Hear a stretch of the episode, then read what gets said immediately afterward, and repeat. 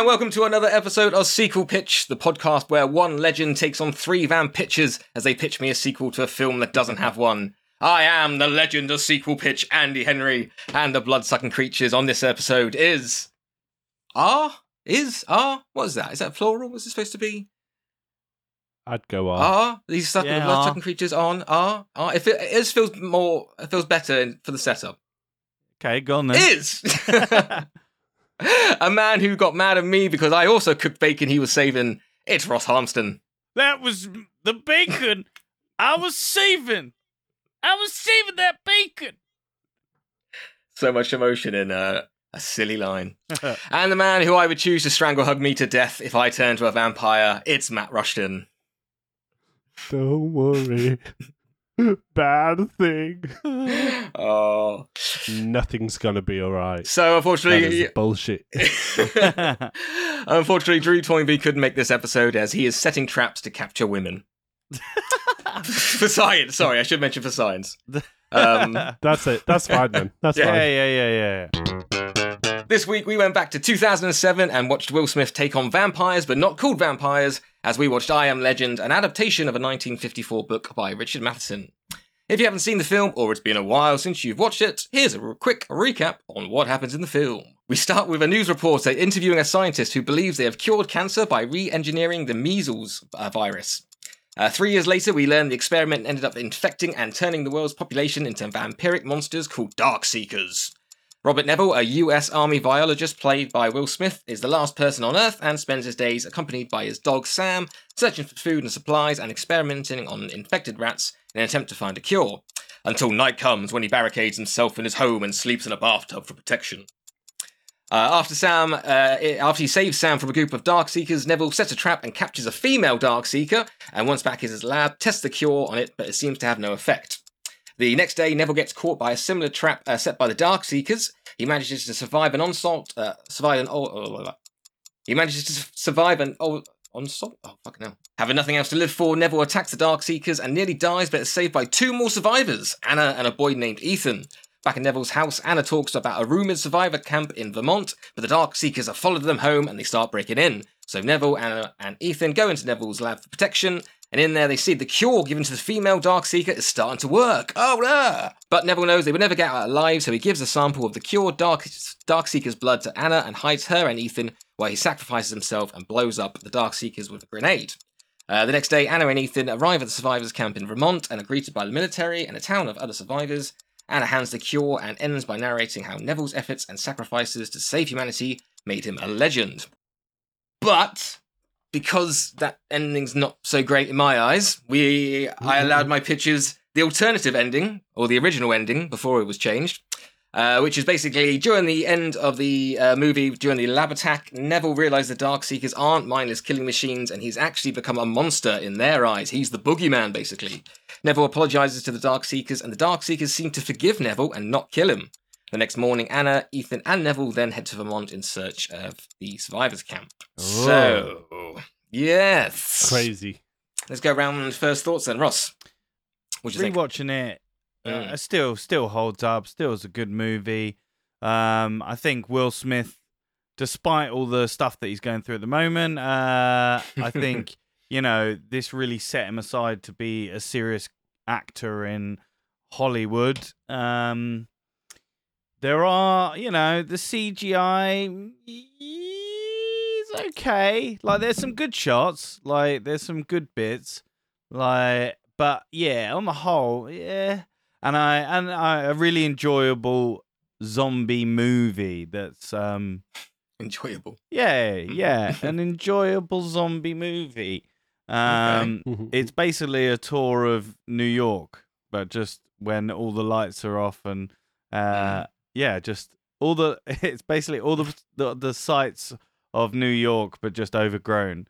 So they must have uh, yeah.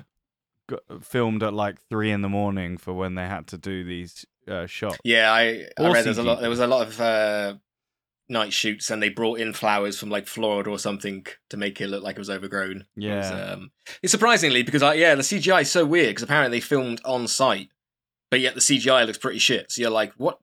What, what are they covering, or what are they? Yeah, anyway. yeah. Matt, your first thoughts. I I have no problem with it. I yeah. quite like the film. No, I really like the film. I'll take that back. Yeah, I guess recent Will Smith has tarnished my enjoyment of the film perhaps a little bit.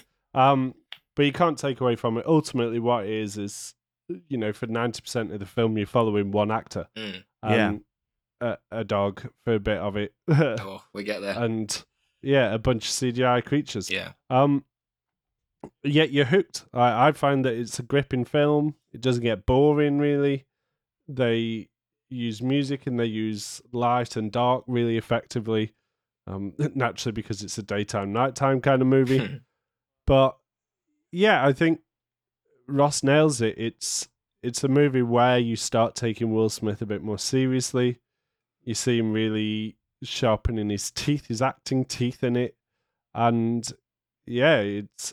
I wonder how much creative freedom he was given as the actor to kind of just run with it and be himself or be a version of himself, or whether he was directed. I don't have the answer, but it makes me wonder. Why not? When you watch a movie like this, like Tom Smith on Castaway, like you wonder how much of it is the actor and how much of it is the director. Well, you know, Tom Smith know. wasn't in Castaway, but we're, we'll cut that out. It's fine. Tom Tom Hanks? I don't know. Who's Tom Smith? I do like Tom Smith. Uh, yeah, Tom Smith. He's a, a good up and come up. I'm so sorry, listeners. I've had quite a week. yeah, yeah. Yeah, I mean, I, I again, I, I remember not like, I remember, so I'm a big fan of the book, and I remember watching this the first time and enjoying it, and then the ending wasn't like the book, so I, like, I think I just had a negative uh, memory of just the whole uh, film.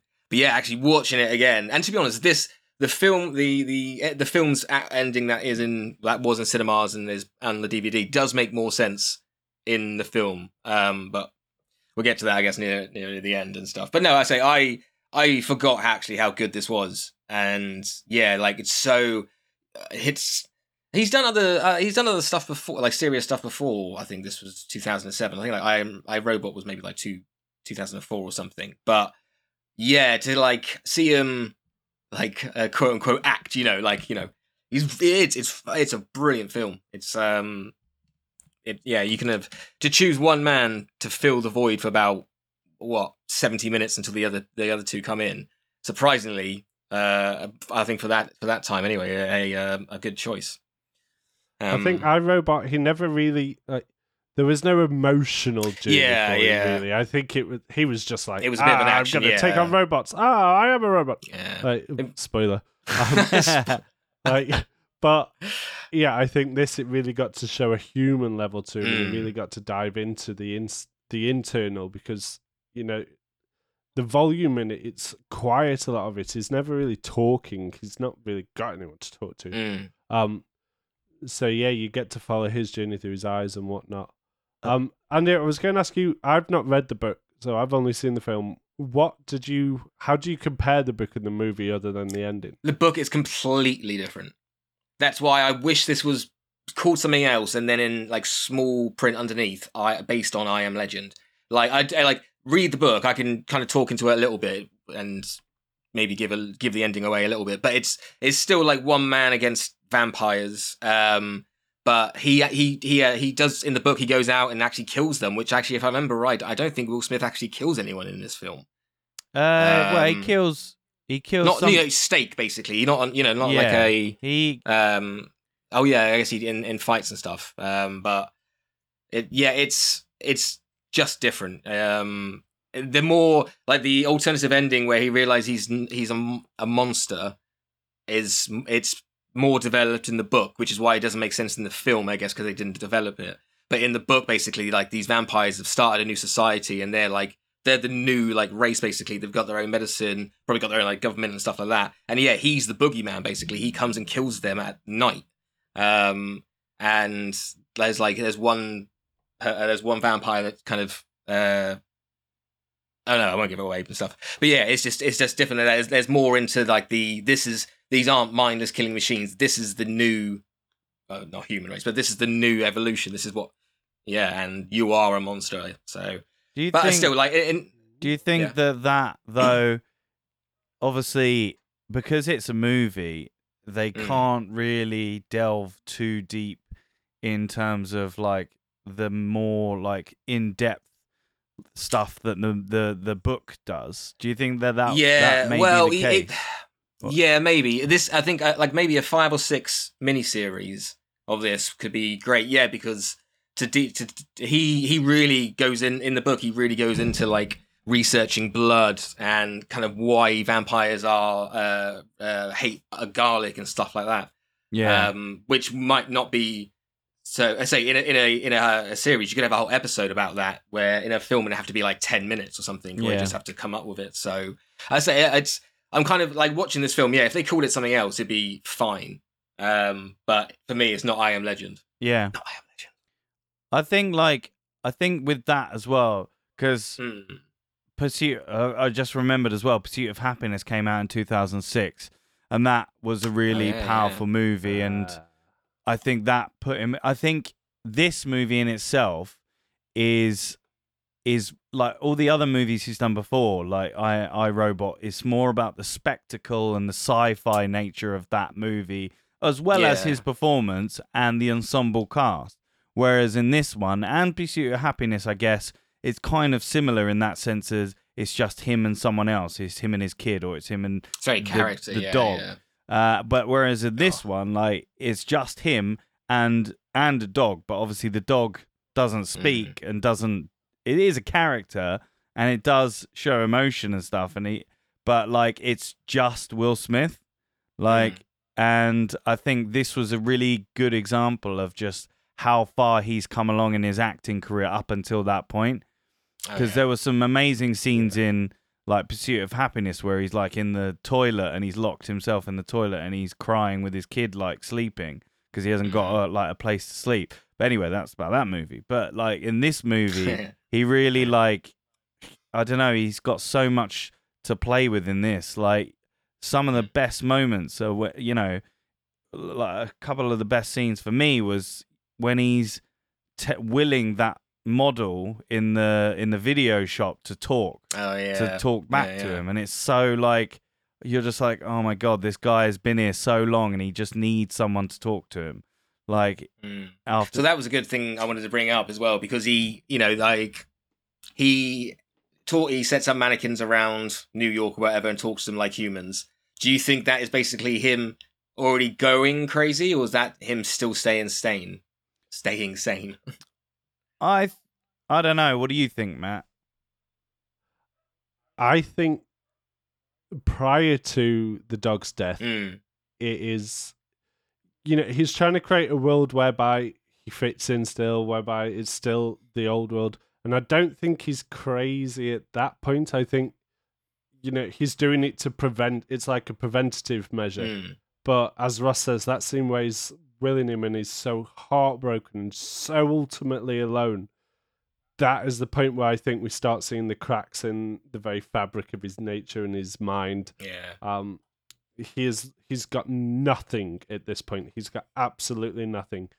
Whereby if this mannequin doesn't speak to him in a minute, who knows what he's going to go and do ten minutes later, you know? Like, I... he's, it's like he's losing the will to live and he needs something to believe in, something to keep him going, which none of us can ever fathom how we'd feel in that position and in that moment. So I yeah I think I was Go just on, gonna Ross. Say like on that I've just forgotten like um him the obviously the zombie or the the vampire um moves Frank, like the model of Frank yeah. to that yeah. puddle. And he that's, he that's before he's yeah. lost Sam as well. And so he's like, mm. what are you doing out here, Frank? What are you doing? Yeah. But that oh, would, no. how much would that, like, that, just. All that stuff. Yeah, you would completely. Again, is he is he just coming to? Is he like, is he still sane in the first bit? So he's really confused by this now. Also, if you go back and watch, the uh, most of the mannequins are actually real, real, real people. And um, during the scene where he's shouting at Frank, apparently the mannequin does move slightly. Because it's a, it's a person dressed up like a mannequin. But is that so? A lot of the man- a lot of the mannequins in the shops are people, and they, if you watch very carefully, they like just move or twitch or something, and it's just supposed to like play with your mind, like are they real? You know? Yeah, I did mm. think that. Like when he goes, mm. when he drives past that road and he sees Frank, and yeah. then the the model's head slowly like moves a little bit, like to follow the car as it's going past, which yeah. is which is really that's quite a cool. Matt looks. dumbfounded. I've yeah. never noticed that before. Yeah. That's terrifying. I, I, I only really like learned it. Again, I didn't really like notice it. I think may, like maybe watching Fred, because it's just that mannequin in a shot, maybe, but it's got to be such a small little, little turn. But yeah, it's a cool little detail, wasn't it? That's so clever. Um, good acting and just, I guess, uh, a little bit into the Darkseekers uh, lore and stuff is when Sam runs into the building after the antelope. Yeah. Like, how quickly has he gone from, like, survivor to, like, just panicking? He's now, he was alpha, he was alpha and now he's possibly, well, like, bottom. Like, and I love that he's saying to himself, I've I've got to go, Sam. I, I can't, oh, I've got to go. Oh, heartbreaking. Like, yeah. But he knows he, he like, he needs mm. the dog. And, like, yeah, that scene when he's walking through and he's, like, slowly, oh, like, t- putting his flash on and then putting his hand over, like, yeah. just for little quick bursts. Such oh, a, like... so, so intense. Yeah, like, and then he just sees them all, like, huddled in a, like, in a mass together, just, like, breathing really fast. Yeah, such a good, like... Yeah, it does some really good moment, like, building tension. But then it's also got a little bit of humor as well, like... um And also, I really fucking like the slow... um the slow, like, flashback of... what happens oh, to shit, his yeah. like kid and and his wife. That was a bit iRobot-y, because they did the exact same thing basically in iRobot. Oh, did they? About his backstory. Yeah, about how he kind of lost his arm. Spoiler for iRobot. Um, but again, I, I, you can't blame that. That was what, three years apart, different different director, different. It worked for the movie. Again, yeah, yeah like the first time I almost forgot it. So the, it comes in like one minute burst. It's like a five minute story told in one little minute bursts. And after the first minute, yeah, like when he woke up and it was all, it was either a dream or a flashback, I was literally like, oh, no, wait, what? So, um, yeah. Yeah. Like I say, we can't, we, we, we obviously, Will, Will Smith did great, but we can't, you know, not talk about direction and photography and, and everything else. Uh, and soundtrack, actually, because there was only a little bit, there was only, uh, there was no soundtrack apart from a little bit of piano every once in a while. Were yeah. we a fan? I think I would have preferred no, uh, it's only a little bit of piano, but I think, Uh, no soundtrack would have been a bit more. We had Bob Marley in it, didn't we? Yeah, but Bob no, Marley as in like there was, uh, that was there was no orchestral in the, in the movie. Yeah, like when he's driving yeah, yeah. through New York, sometimes there's a bit of piano, and it's just a bit like, ah, oh, I think if if it was no soundtrack, you really would have been sucked in and been like, this is it's just yeah, me and like, Will, me and Will in this. Yeah, yeah. So you both watched the alternative endings as well, didn't you? Yeah. Yes. Well, so what do you think? Which one do you prefer? Which one suits the movie better? I don't know. Like, when I first watched it, I was like, well, I prefer the actual, the uh, theatrical mm. cut. But I don't know. It depends if you're going to make it into, like, I don't know if they wanted it to have him have that legendary status, because if he doesn't die, mm. it's kind of like, what is, why is he, a, why is he a legend? Do you know what I mean? And it works yeah. for the story of the film to have the woman retelling this story about him yeah. as this legend. Whereas if he survives, and also it's kind of ambiguous if he took the vials, because the the woman like wasn't hit, like, because when I was watching in the alternate cut, she was still on the like on the thing panting, so she yeah. hadn't been healed and she hadn't been cured. Um, so I don't know if he took. It's no, it is they, basically the the last like five minutes is when the Darkseekers are coming into the building. They all run downstairs into the lab and they open like his glass doors, and then they see she's uh, she's being cured. Oh, and okay. Then the, and then the other Darkseekers jump down. So it's literally yeah, right after that moment. So I can see where you're. So, but then he in the alternative ending he does have a vial with him. Uh, okay. ninety-nine Yeah, I don't know. I. I went. It's, through... I'm I'm I'm so with you actually, because I say like before I was so like, but for the film again, it just doesn't it doesn't build it up in the film. Yeah, if it was he gonna is, like, he is this monster and, and all this. If it was gonna be a sequel, then I would mm. say the alternate cut would probably be a good one to do. I, I have yeah. no idea how they're actually gonna make a sequel of this. Um, and Will Smith is actually in it as well, which makes that that's been I I haven't heard this, but it is on. It is around the internet. Yeah, it was announced yeah, yeah. this year, apparently, with um, uh, what's his face, Michael B. Jordan, and with an unnamed role. Yeah, so... don't know how they're gonna. Mm. But yeah, I don't know. What do you think, Matt? Um, yeah, Matt. I, I'm always a fan when the antagonist isn't a pure evil form. And yeah. obviously the theatrical cut is great cinema. It's it's an explosive end, literally. Um, you know, it, it finishes the story. It tells the story of this legend that is no longer with us. But ultimately, in that cut, even though the woman's been cured, the vampires, they're clearly evil. The dark, the Darkseekers, they're evil. They're unmoving. They are, you know, there is no saving them. So you're kind of faced with good versus evil, where in the alternative ending, suddenly you start playing with the levels and the layers, and you start seeing these more human emotions, considering they were humans. You know, there's the suggestion that the cure is there. It's going to help to bring those humans back. So, I don't know. I would say, for me, I actually prefer the alternative ending when you start adding more layers onto the, the yeah. bad guys. They're not because just yeah. bad. When these Darkseekers are seen as yeah. used to be human, where in the theatrical cut, whilst they suggest it, I never really sit there going, "Oh, it's because well, they used to be human." In, yeah, in I guess both versions, there's a great, there's a great line actually when he takes the female Darkseeker and the male Darkseeker comes out and basically hurts itself a little bit to try and get the female, but then retract uh, goes back into the dark. Will uh, Will Smith Neville looks and kind of like puzzled, as in like that's that's new, that's interesting. And then the immediate scene afterwards is him talking to a camera, going, "There's no human emotional intelligence or uh, or connection or anything there now." So I don't know if he did pick that up or if that worked better for the alternative ending.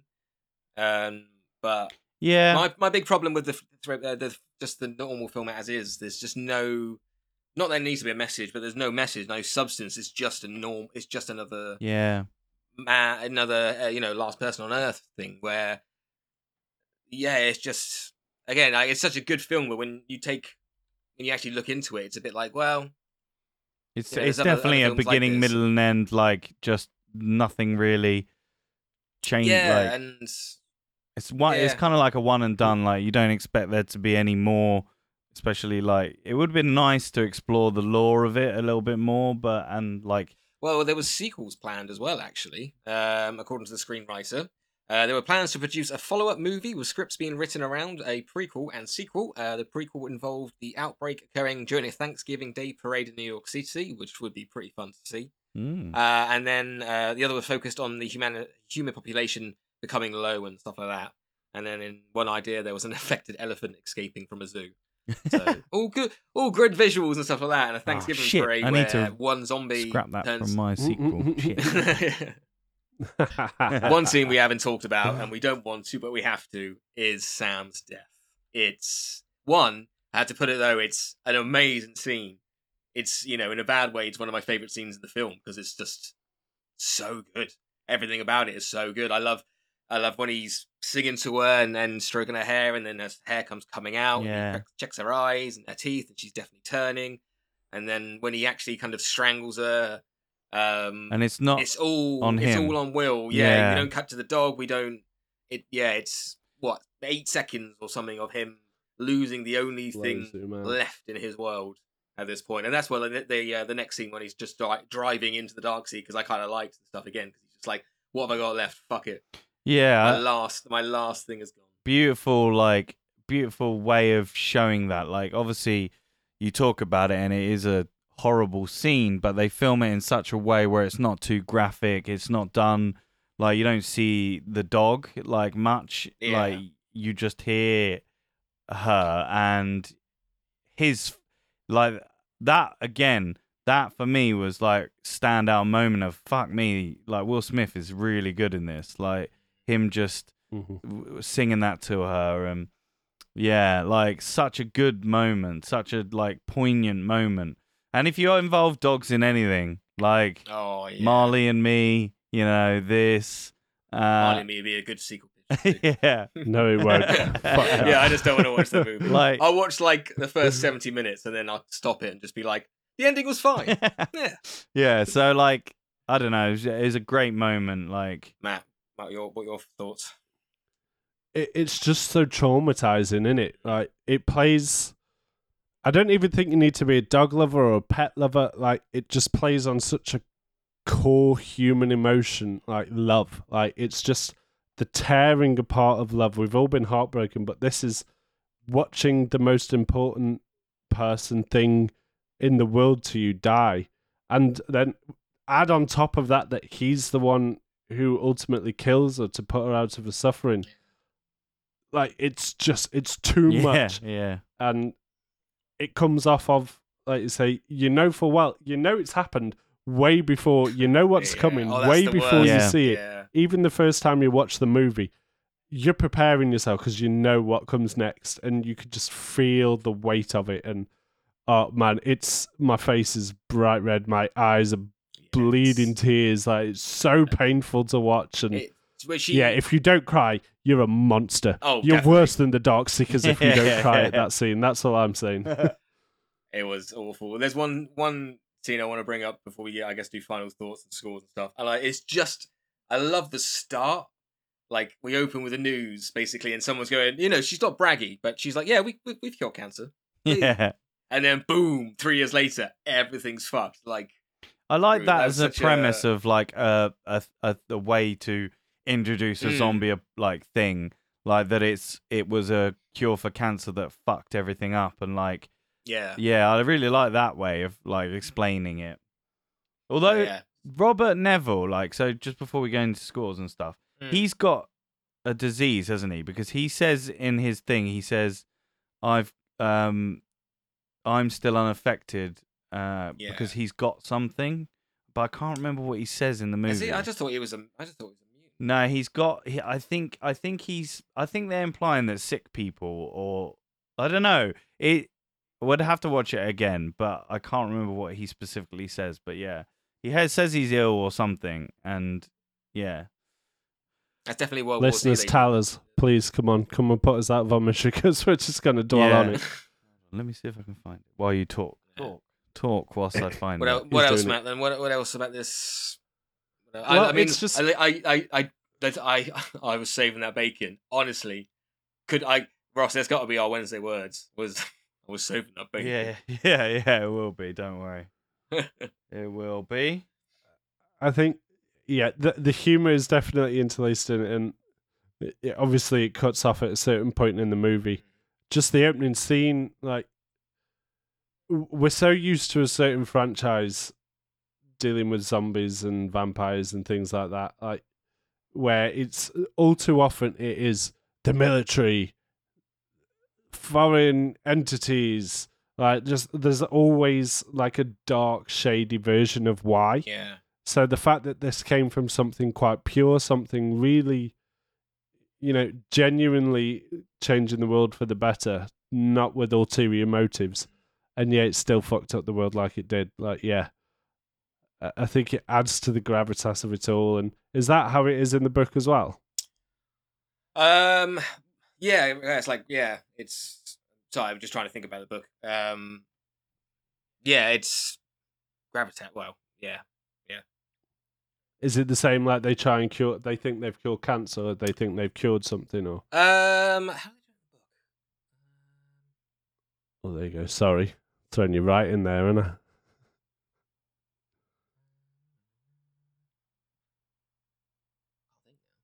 It might be. Oh, you could tell me anything. I'd believe yeah. you. It might be. I mean, that, I, I, I honestly can't remember. Um, I can't be asked to look up either. Um, probably. But, but, but, but, but probably it, it's, it sounds like a good, a good thing to, to do, like a something. And yeah, a great way, like a, something that's supposed to help actually hurts. I can't find it. My my yeah. just, but I just might be just talking absolute bollocks. But if you know, tweet us if you know what I'm on about. Uh, yeah. Maybe I'll find this after and be like, oh, that was it. Or maybe I made this up. Who knows? uh, if he's wrong, tweet us. Either yeah. way, let Ross know. Put him out his misery. yeah. yeah, I think that's all. Notes I've got. I think it was a bloody good mm. film. As if anyone, Matt, final thoughts if there are any. If not, scores on the doors. Um, yeah, I think it's it's a brilliant film because of how it's shot. as I say, it's a one man's journey with his dog. So it sets you up for an emotional roller coaster, delivers all the emotional points it needs to. The fact it had two very different endings, clearly there was a clear vision and narrative through the film, and that kind of does show when you watch it more than once. But it's an enjoyable movie. It's tense. It uses sound, light, darkness, as we talked about, really well. Keeps you on the edge of your seat. Well worth a watch. I'm going to give it four point four point two five francs out of five. Yeah, francs. Nice, nice.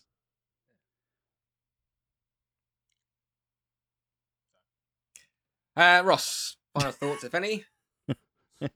uh, so I like this movie. I think it's a really good movie. Like, I echo the same points that Matt said. It builds the tension.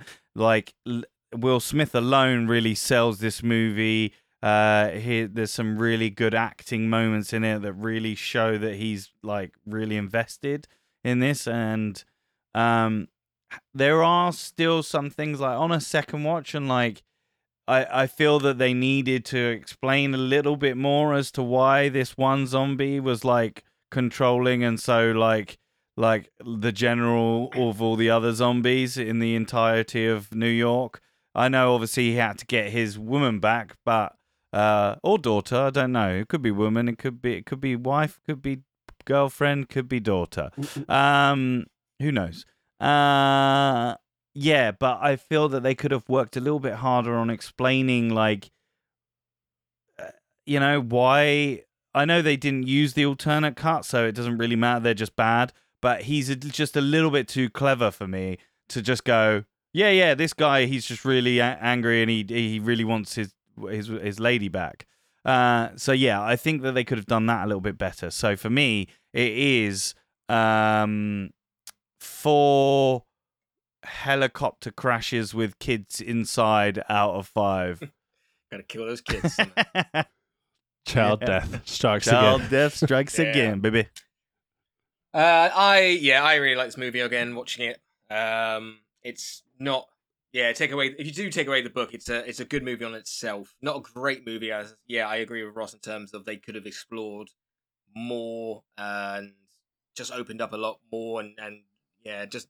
Just had a bit of a more interesting film. Um, C G I was a bit dodgy uh, at certain points, um, but say act, acting wise, and in just you know, if you were going to just put on like a good film that you wanted to watch, I would I would probably recommend this one. So I'm going to give this one um, uh, three point seven five slices of bacon. I would say.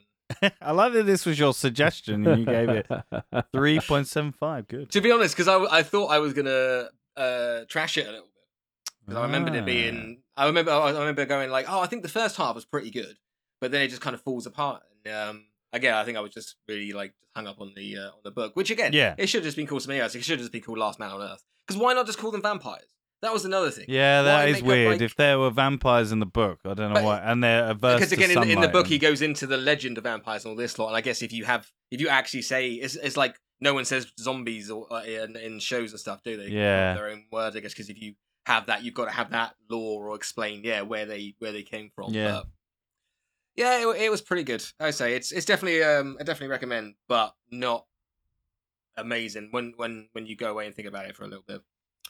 Um, Andy so wanted to get in on the Will Smith bashing, didn't he? And then he watched the film where he was like, shit, I actually quite enjoyed that. um, so before Drew went out to set some traps, he did actually review half the movie because he only had time to watch half. He gave it four point two five, so he obviously enjoyed it. But he gave up um, after the dog scene because he, he didn't want to watch that, which is fair enough.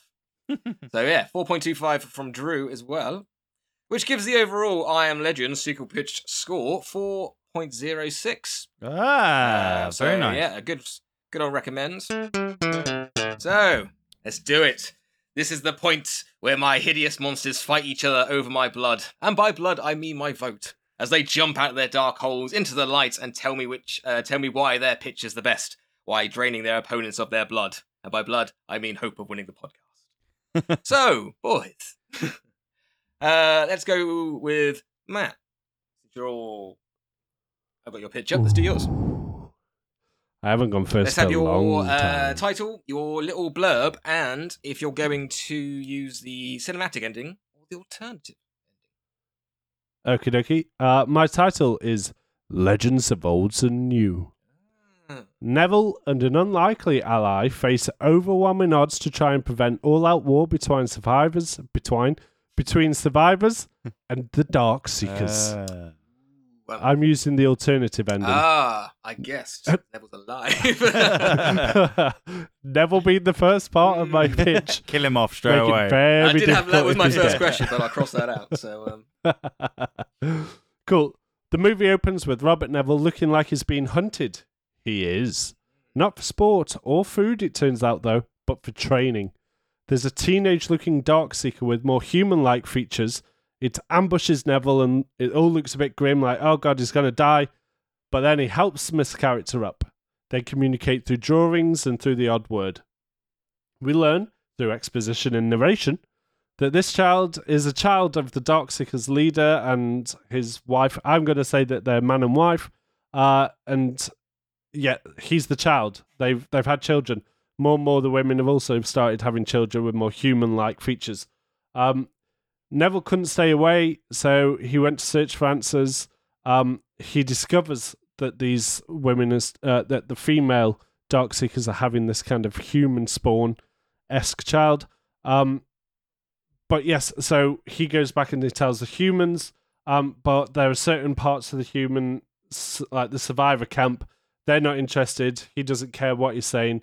He th- he's terrified. Uh, they're terrified, sorry, he's not. They're terrified that they're evolving, they're becoming more human to fit in, um, and so they arrange a hunting party. They go out and kill two of the Darkseekers, and they capture one of the children for study.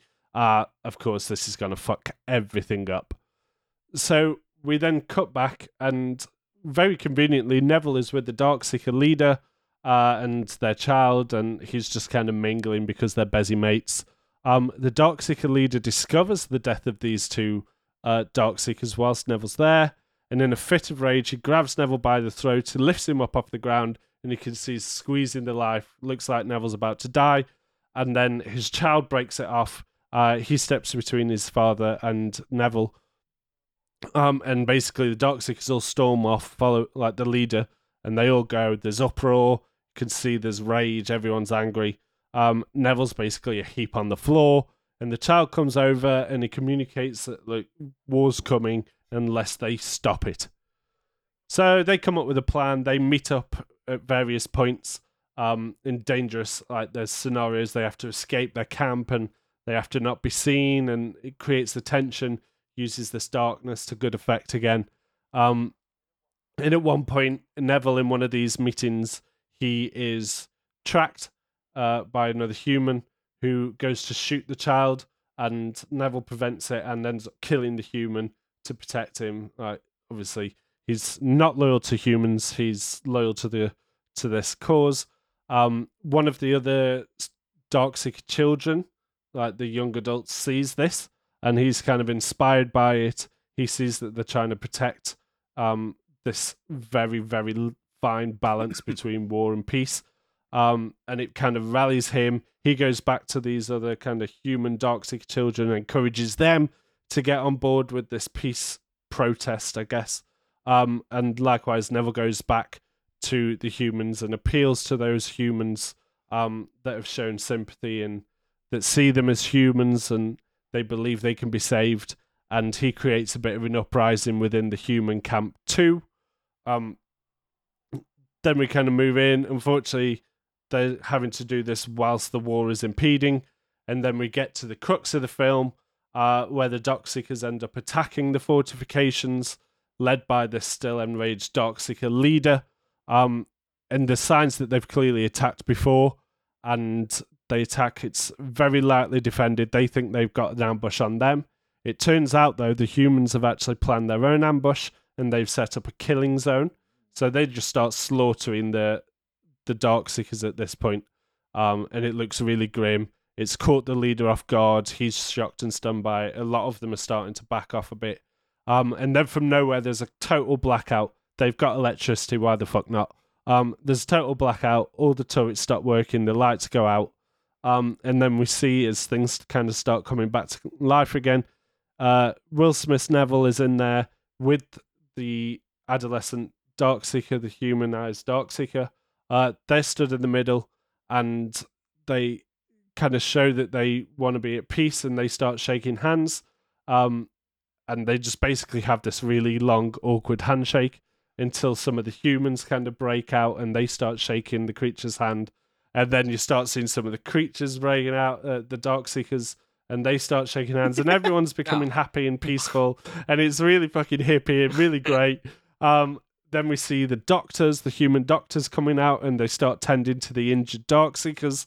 Uh, then we see a scientist that we've seen randomly early in the movie in snippets with uh, with Neville, with Will Smith. He runs out with a box, hands it to Neville. Neville takes it up to the Darkseeker leader, opens it, and it's a syringe. Again, it's got the cure in it. And he says, there's plenty more of that. Um, there's plenty more where that came from. Uh, it's up to you if you want it. And and basically ends with, well, it nearly ends with Neville shaking hands with the Darkseeker leader, and they start backing away. They take the cure. They they kind of have that silent acknowledgement again. The war is over. The humans look like scumbags. The Darkseekers leave with their tails between their legs a bit. And then we cut to twelve months later. We see the su- the human fortifications. They've been built back up. Everything looks like pre, pre-fight. Uh, but next to it, we see a smaller camp formed with a number of Darkseekers who've taken the cure and are forming their own civilization. They can now be in the light as well.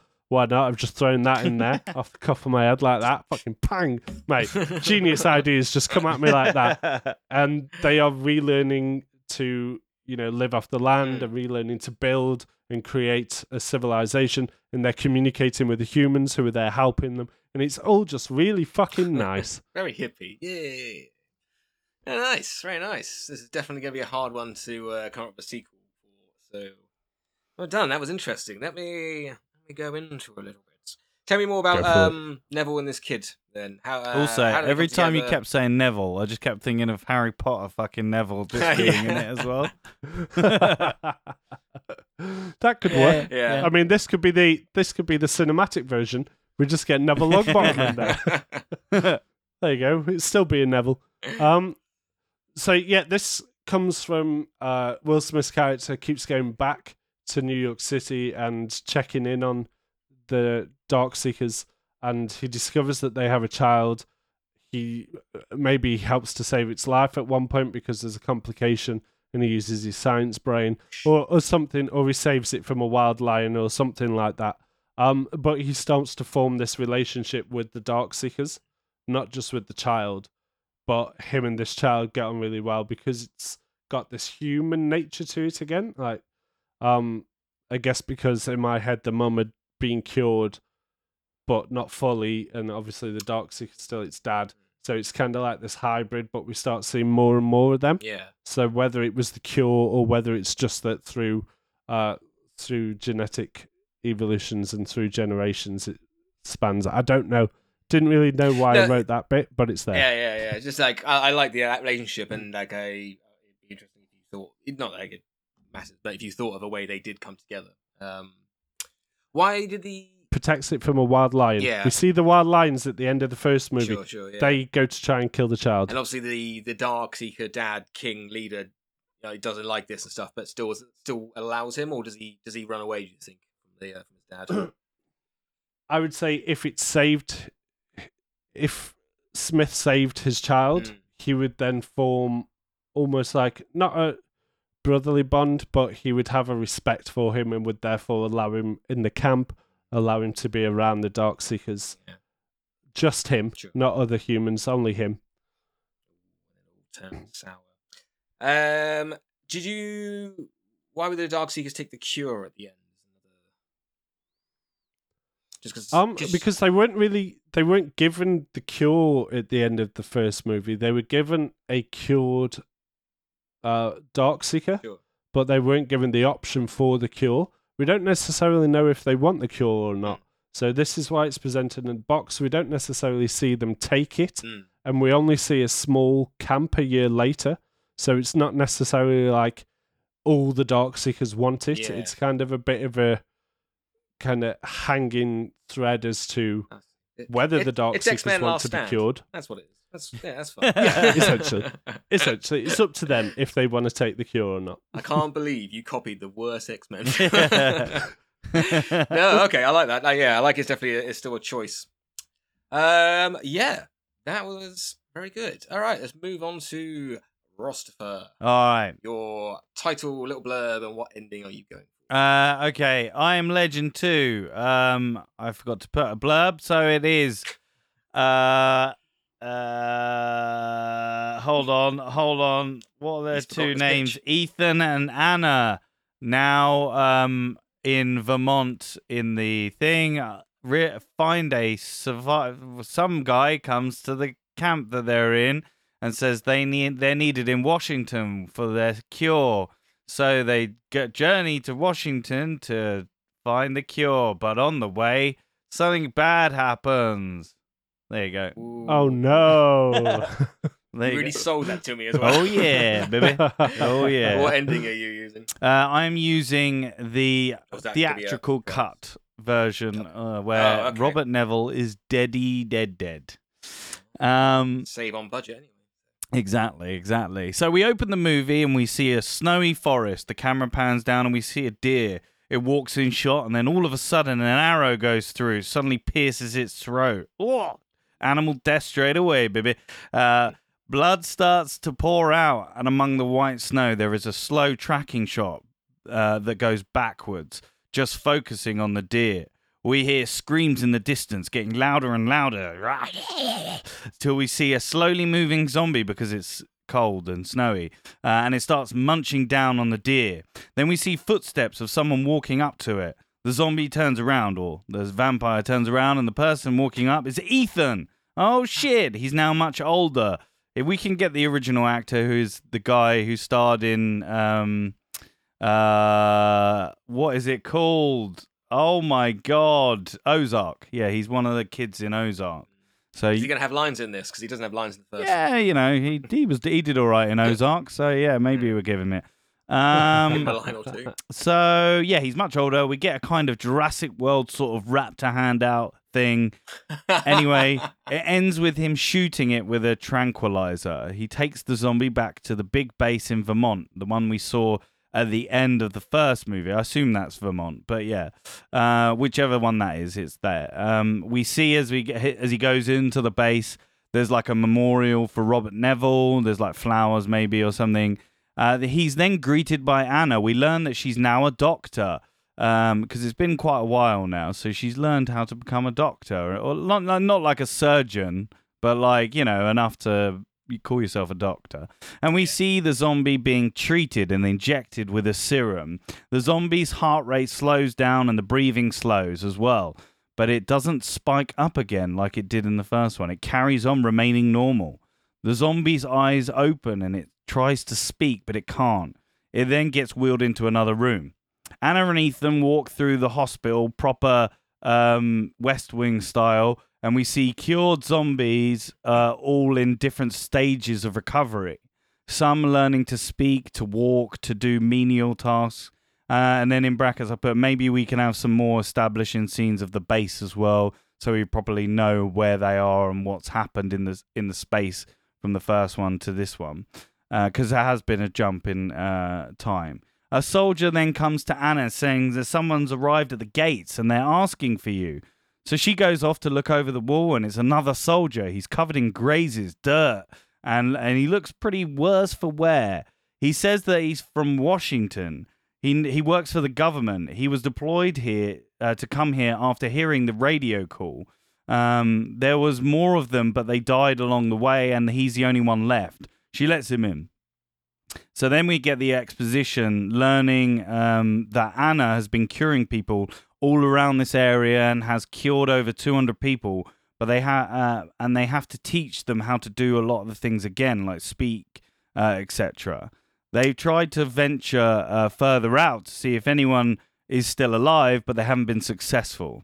At this point, Soldier Man tells her that he came from Washington, where there is a military base, uh, which houses the president. Oh my God, he's still alive, because of course he would be alive.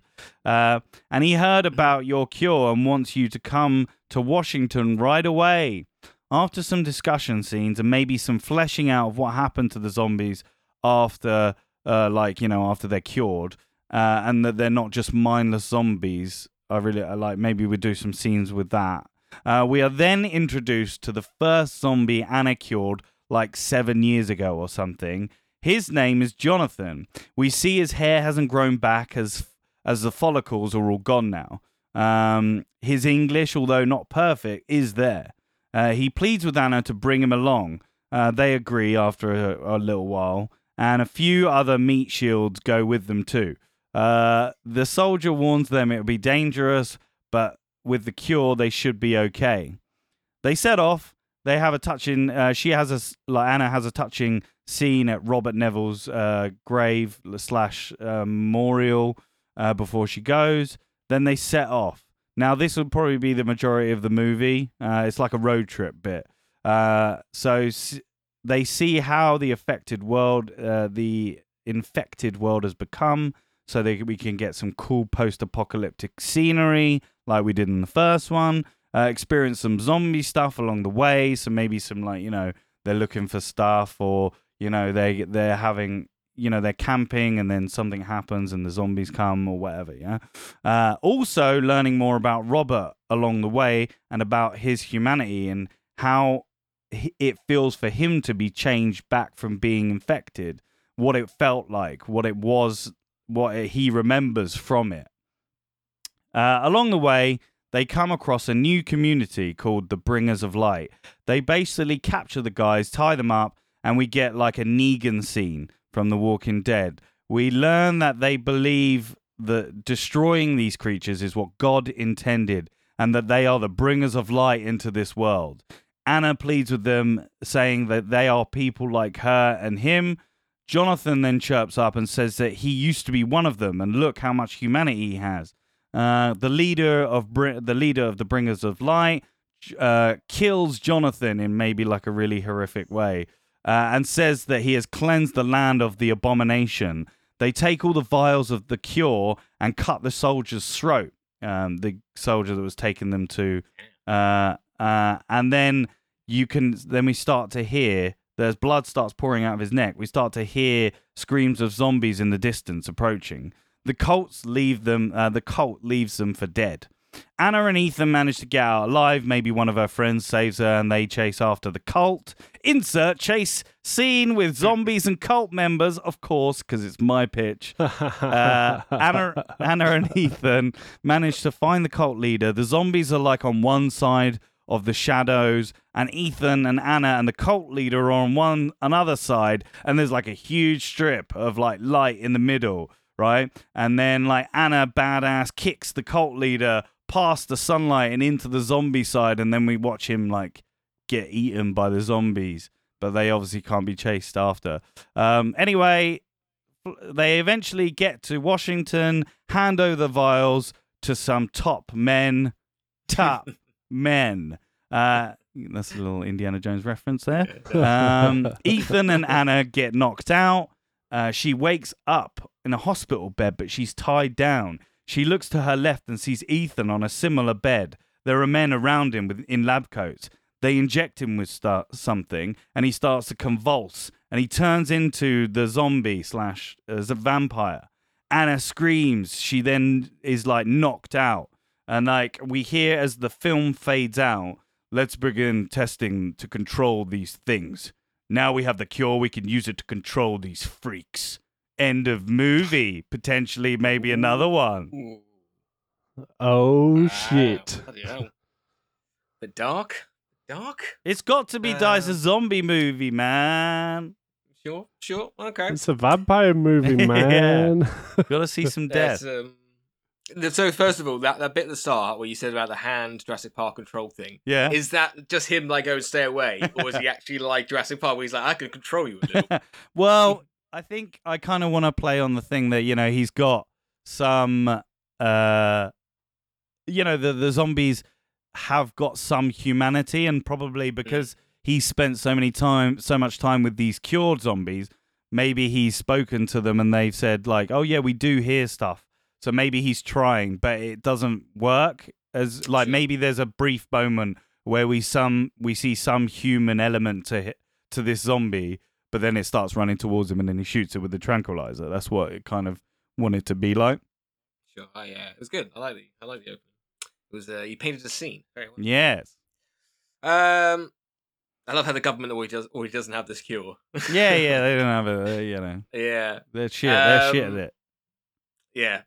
What's going on? So you said that the majority of the films are going to have this like little road trip and stuff. Yeah. Um, so have you seen that? What's that film where the guy?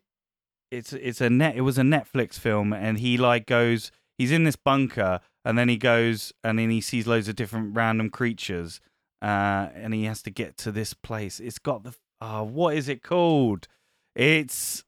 I can't remember what it's called, but it's there. That it's kind of that vibe. So basically, sure. They're gonna do like it's not gonna be the whole of the movie like that. Mm. The the beginning and the like sort of last bit with the cult is still gonna be quite you know a substantial bit. But I want yeah. there to be elements of exploring the world m- more so than New York and having that character stuff like along the way.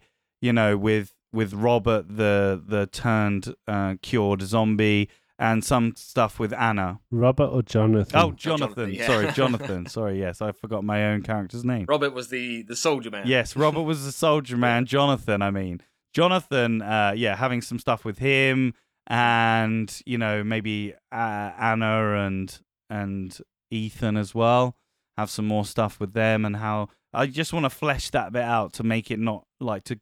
Bring yeah. some more character elements into it. In terms of then act, kind of act one and act two, obstacles for the characters to overcome and conflict, basically.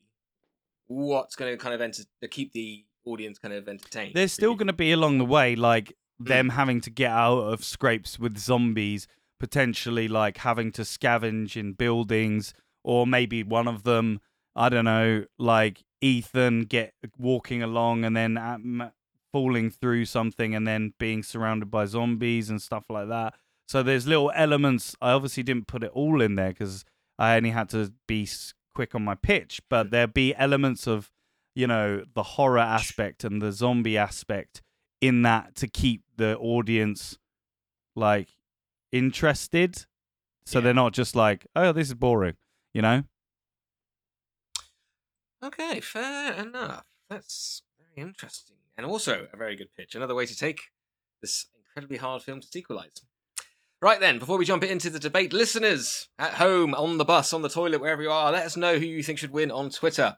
You can head to uh, Sequel Pitch and hashtag Ross Pitch for Ross's Don't Trust the Government, Not Even in a Zombie Outbreak, or hashtag Match Pitch for Matt, the awkward Darkseeker Man, Handshake and Reconciliation. I do love that awkward. like, It's the humour. Yeah, you need yeah, humour in these good, films, right? Good. All right. Uh, honestly, boys, you're very, you're very neck and neck at the moment. So this is going to be interesting. Sell me your movie and why it's better than the other one. Hey, I use, okay. I go with the theatrical version that was released that everyone knows that, like, all the, the weirdos on the internet are not going to know. Uh, like, uh, sorry, the the weirdos on the internet are the only ones that know about the alternate version. I feel that mine is a zombie movie, which is what the core of it is, is because, like, Matt... Despite the fact that eighty percent of your movie is about humans walking around, the only time we see a zombie is they're in the shadow at one point and one eats yeah, a deer. Yeah, no, there is... No, there, Good zombie I movie. Put, really exciting, no, bro. I put in zombies in mine in the, in the traveling bit, and then right at the end there's a big fucking... Chase, I put it in the thing. I said there was a chase scene, obviously, with zombies and cult leaders. Yeah, I just sorry, yeah. sorry, you're I, right. uh, Drew, um, Drew, Andy, you should pick me because you went to all of them. Then you went to Matt, then Drew, and I'm surprised you didn't say yourself before me. I'm old, uh, so you should pick mine because I wanted to play on the fact that you know they're in there. They're in these pockets of civilization what are these people that are cured? Like, I really want that to be a, a thing on in my, you know, what are these guys, what are these humans going to be like after they are cured of this disease? Um, I don't think you should pick Matt's because Matt's ending is really shit. Yeah, I'm not going to mince hey, words. I just, pick, I just bring the pitch, not the script. If you want to change the ending, go Look, for it. What you don't need to do with mine is change the whole fucking film. Like, How with Ross, rude. Yeah, okay, he's got some cool stuff with Anna and Ethan. But you say, oh, I want to introduce what the zombies when they become human are like again. You got one and you kill him. Like, we don't find out anything about what they used yes, to be like. Yes, you do. I said in my pitch memories. That you will find out who Jonathan is and you'll... We didn't get any of that. You didn't give us any juice. Oh, I you literally bring gave the us pitch. The skin of an orange. Here you go. Have I, this orange skin. I bring skin. the pitch. I don't bring the the the ins and Script. outs. Yeah, yeah, yeah. Script is the word. That's my quote, you bastard. Look, Matt's is good, yeah, but I feel the the it's not shit. The ending. I think it's just a little bit uh, like people would come out of it and go, "Oh, is that is that everything?" Do you know what I mean? I just. Where, like, you know, the hand, the handshake, the handshake seems really eggy. It is eggy, but I didn't know what else to do. I needed something happy in my life, so I wrote something That's happy. That's true, yeah. But I still gave you plenty of scary stuff and awkward. You know, I, I keep a lot more of the feeling of, you know, Andy is the person who's read the book. I'm giving you oh, a don't humanized do version don't of do the Darkseekers. Go- you are seeing the Darkseekers as beings, not just monsters. All right. I am wanting. A, I am wanting use... a sequel to the movie, not the book. So. Yeah, but then we just put in that final scene. Oh, the alternate just... ending starts the first movie. Everyone's on the same page. Everyone's oh, on the same just, page at that yeah, point. Yeah, just just change your whole ending. Yeah, even though you pitched it. Yeah, you've. No, just change the ending of the first movie, not my ending. You can keep... If you don't want them to be happy at the end, if you want them to end up in a hospital getting jabbed and turned into monsters, no, you go, look, you I'm, go crazy. I just up, gave you the premise. I'm setting it up for the third one, the last movie to be like... Don't need a third yeah, one, mate. Do. Don't yes, think about do. the money. Just think about doing justice to the book. And I'm giving you the humanized... Mine's going to be based on the book, yeah? Not even antagonist. Like loose. Mine's going to have, right at the end of it, like right at the last bit of the credits, it's going to have in small, like ten Arial font based on the book. We don't even have to call it. Why don't you just put based on The Walking Dead? Because that would be a much closer representation. Like, I feel like you're taking much more inspiration from A M C than I Am Legend. Have we taken but, an right. hour with just that's two okay. of us? Ding, ding, ding, ding. Um, that's it, bloody hell. All right. Um, let's wrap, wrap this up. up. Let's go. Very, very good pitch. I do. It's quite funny because I do kind of like, uh, um, like the first two, like, I guess like two thirds of Matt's, and then not really his ending, and then kind of like the same with Ross. Hang maybe, on. But the are other you way fucking around. Telling me I should just bring two acts again? I stopped doing two act pitches because I got bitched out.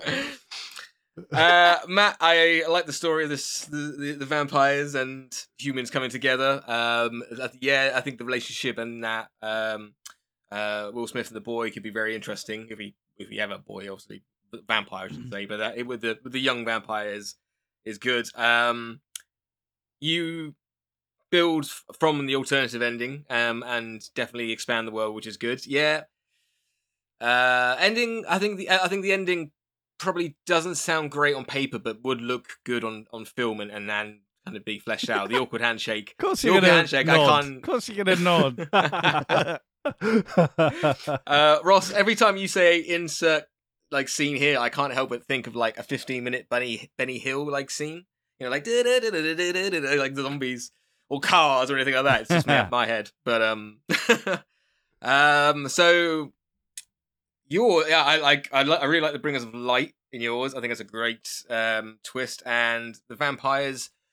I like I like the the setup, and uh,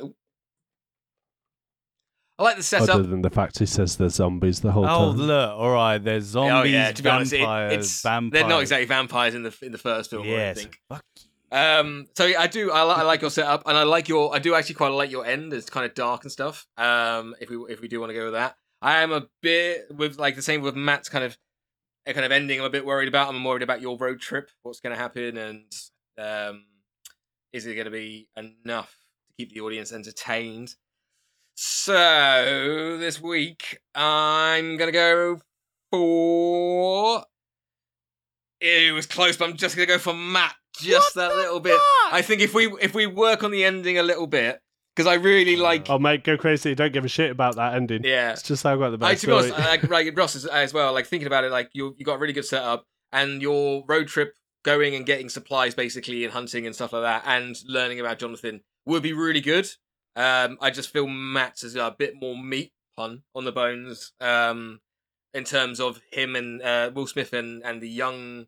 Uh, and the young Darkseeker, and the relationship between them and how they do, and maybe we have an awkward high five rather than a, a handshake. So bad. Um, that was a... And then, like I say, I if can, you didn't I kill Jonathan, see, you'd have won. I can see you did, the ending. You did yourself an injustice by killing Jonathan. You bastard. I know. I love that. That was great. That like the, the, the I if anything like uh, like the Bringers of Light should have been. Like, I can imagine being put in the third act, maybe. Um, that is, they are in the third act. It's no, just... like the, the big the big ending. Oh yeah. Then. But like, I still like I still like the government. Again, you can't trust the government even in a fucking like zombie outbreak. Um, but see, the thing is, I can see Matt's, and it does work more with like uh, if you're going off the story of that these aren't monsters, they're like uh, not people, but they're they're they're um, thinking and emotional things. Uh, and I think it just works. I, mean, I literally put mine in there. Who Jonathan is literally a thinking anyway. Whatever Matt won with his. With his two-second pitch just before we fucking started recording. I'm joking. Well, but at least they had three acts for the first time in a long pretty time. Pretty impressive so. As well, because Matt just found out that he tore his A C L, so I'm pretty yes. impressed. He won't be running away from any zombies anytime soon. I'm the meat shield, mate. I'm absolutely the meat shield. I'd do it for my brothers. Well, uh, Matt, congratulations. Tell our lovely listeners what they will, what we'll be pitching uh, next episode.